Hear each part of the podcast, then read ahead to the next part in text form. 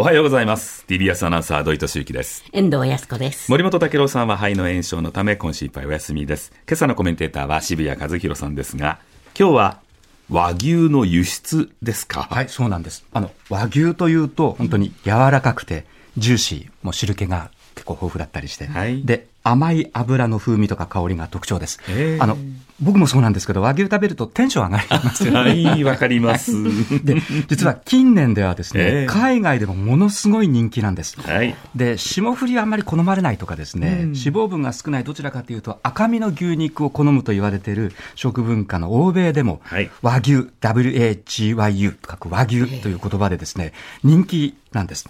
で、訪日外国人旅行者にももちろん人気なんですが。そうですよね。はい、日本に来てこんなに美味しいのがあるのかって皆さん驚きますよね。よね。なんか溶けちゃう肉初めて食べたっておっしゃる方もいらっしゃるんです。で、さらにですね、輸出が伸びて。輸出。はい。2021年の輸出額なんですが、前年比86%増の537億円に達しました。えー、86%増ですから倍近くに伸びたっていうことですね。はい、で、10年前に比べると、輸出額15倍に伸びました。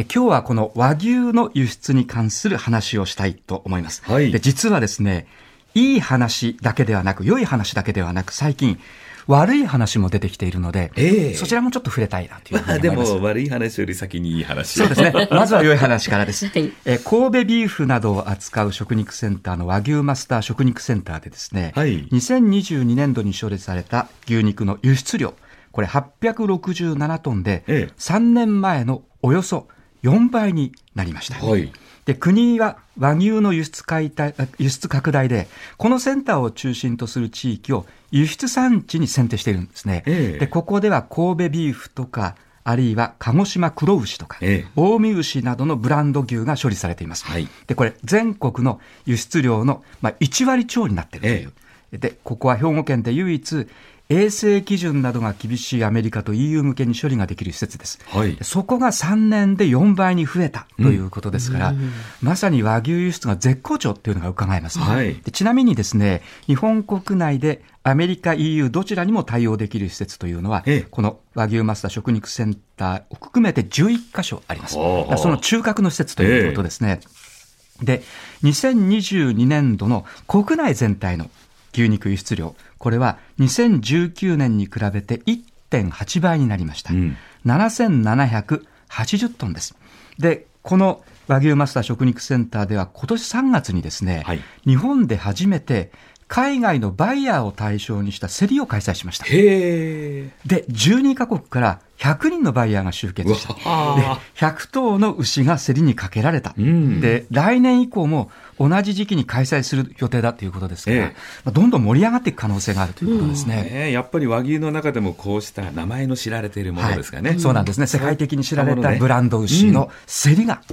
始まっているということですね、うん、さらにもう一ついい話です、はい、今年からですね初めてサウジアラビアにも和牛の輸出が始まりました。え？サウジアラビアですか、はい、ja. あの、イスラム圏では、牛肉は宗教上のルールで、定められた方法で処理されたハラル認証ですね。という認証を受けたものしか食べることができないので、はい、実は敷居が高かったんですけど、ね、そうだと、イメージとしてはね。ありますよね。とか、今年初めてですね、ハラル認証の基準を満たす食肉施設で処理された和牛が作られたことで、はい、サウジアラビアへの輸出が始まった。ですから、サウジアラビアを拠点に、中東への輸出も加速していきそうだということですね。また巨大なマーケットがまだ残ってますね。そういうことなんですね。しかも裕福な人たちも多いので、本当だもうお金に一目つけずにですね、和牛を食べてくださる可能性があるということで、ですから、市場開拓も進んでいるという話ですね。はい、いい話ですね。はい。ただ、悪い話もあります。実はですね、日本の牛肉輸出先の2割、占める最大市場はアメリカなんですが、はい、このアメリカへの輸出の伸びに急ブレーキがかかってきているんです。でアメリカはですね、日本が有利な立場で輸出できる低関税枠をこれ牛肉について設けています。で、その枠はですね、はい、日本だけではなくて、イギリスとかブラジルなど、まあ、世界各国と共有していて、ええ、1年間で年6万5005トンと決まっています。で、これを超えると、はい、関税が26.4%かかってきてしまう。うん、年6万5005トンまでは、ほぼ関税ゼロで輸出できると、こういうことなんですね。で、実は2022年、この6万5005トンの枠がですね、すぐに埋まってしまったんです。なぜかというと、ブラジルを輸出なんです。安いブラジル産が一気にこの枠を取っちゃったんです、ね、埋めちゃったんです。で、日本が輸出する余地が減ってしまったということです。で、アメリカの税関国境取締局によると、2023年分もすでにこの低関税枠は使い切られてしまっています。で、アメリカ農務省のデータでは、1月から3月時点で、ブラジル産が枠の84%を埋めてしまっている。これ、安いんですね、すごく。はい、で、え和牛を意識した、実は牛の育成も、実はブラジルはしていまして、えー、で、加えてアメリカアメリカで、インフレでですね、はい、やっぱり安いものが欲しいという節約意識も芽生えているので、そこに見事にブラジル産がマッチしてしまって、日本が押し出されてるっていうですね、こういう状況なんですね。で、日本としてはアメリカは主力市場なので、はい、日本政府として、この低関税枠についてアメリカに見直しを求めています。えー、要するにもっと増やしてくださいということですね。ただ、アメリカ側が今後どうなるか、これはもう全然予断は許さないという状況です。そうなると、ブランド牛としての価値を高めて、ちょっと付加価値で高く買でもいいから買ってくれる人、ファンを増やす方がもしかしたらアメリカにはいいかもしれない、ね、そうなんですね。ですから、ブラジル産との住み分けをする、うん、ということと、ねえー、それからこれ、もう枠が埋まっちゃうと、もう関税がかかってきますので、えー、早い者勝ちに勝つような、やっぱり臨機応変な輸出と、さらには、はい。うん、関税仮に26.4%かかっても食べたいよ、と言われる付加価値ですよね。えー、これ、いろんな戦略を踏まえてですね、はい、やっぱり展開していく必要が今出てきちゃったということですね。さあ、市場といえばもう一つ、やっぱり中国もあるんじゃないですか、はい、実はこの中国市場もちょっと心配な話が出てきています。ええ、中国はですね、世界の牛肉輸入量の3割を占めます。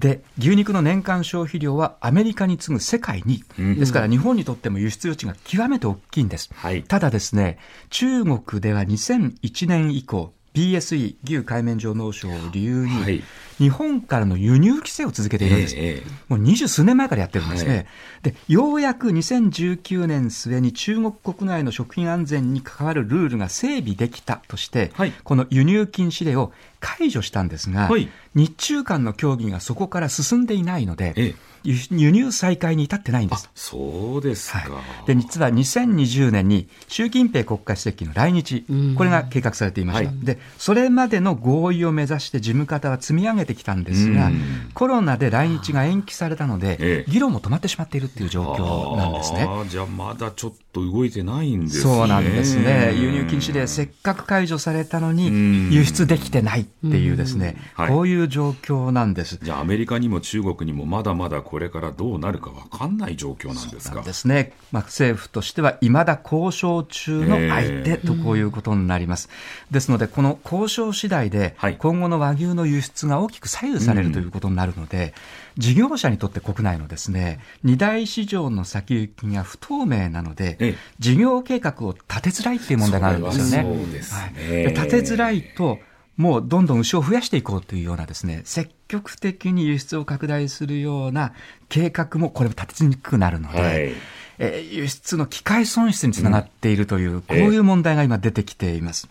で一方で日本政府は牛肉の輸出を2025年までに年1600億円に拡大するという、ちょっと旧壮大な目標を掲げているんです。で、この目標を達成するには、あと2年で輸出額を3倍に増やさなきゃいけない。すごいな。ちょっと無理筋じゃないかと思うんですが。で、この1600億円のうちの400億円を中国への輸出再開、これで賄おうって考えているので、中国への輸出再開は鍵なんですけどそうですね。その見通しが立たずに、どんどんどんどんハードルが高い目標になっているということなんですね。ですから、もう国としてはですね、えー、とにかくこの交渉を急いでほしいなというふうに、本当にこれは思いますよね。はい。じゃないとブレーキかかっちゃいますよね。はい、ですので、好調なのは確かなんですけれども、えー、ちょっとブレーキがかかりかねない事情が垣間見え始めているということですから、垣間見えてる今の段階でやっぱりそれを潰すっていうことが絶対に必要になってきますよね。とにかくもうおっとり刀で動いてほしい、はい、もうスピード上げてほしいという、はい、こんなふうに思います。えー、最後にですね、もう一つ気になる報道が入ってきました。はい、和牛の不正輸出です。で今月香港への和牛の不正輸出に関与した男が逮捕されました。ええ、4300万円分の冷凍牛肉をカンボジア向けだと偽って香港に輸出していたんです。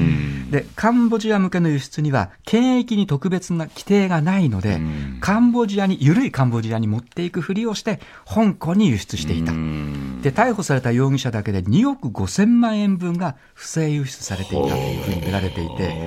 額が大きいんですね。ですので、まだ氷山の一角かもしれないという問題もありますし、それと香港でしょ？うそうなんです。実は香港に不正輸出された和牛が中国に渡って、中国のレストランで提供されているという報道もありますので、やっぱきちんとチェックしていかないといけないですね。えー、とにかくこの和牛の輸出、はい、好調だからこそブレーキかけないように、そういうこと、ね、どうやって進められるかですね。そういうことになりますね。ありがとうございました。渋谷和弘さんでした。ありがとうございました。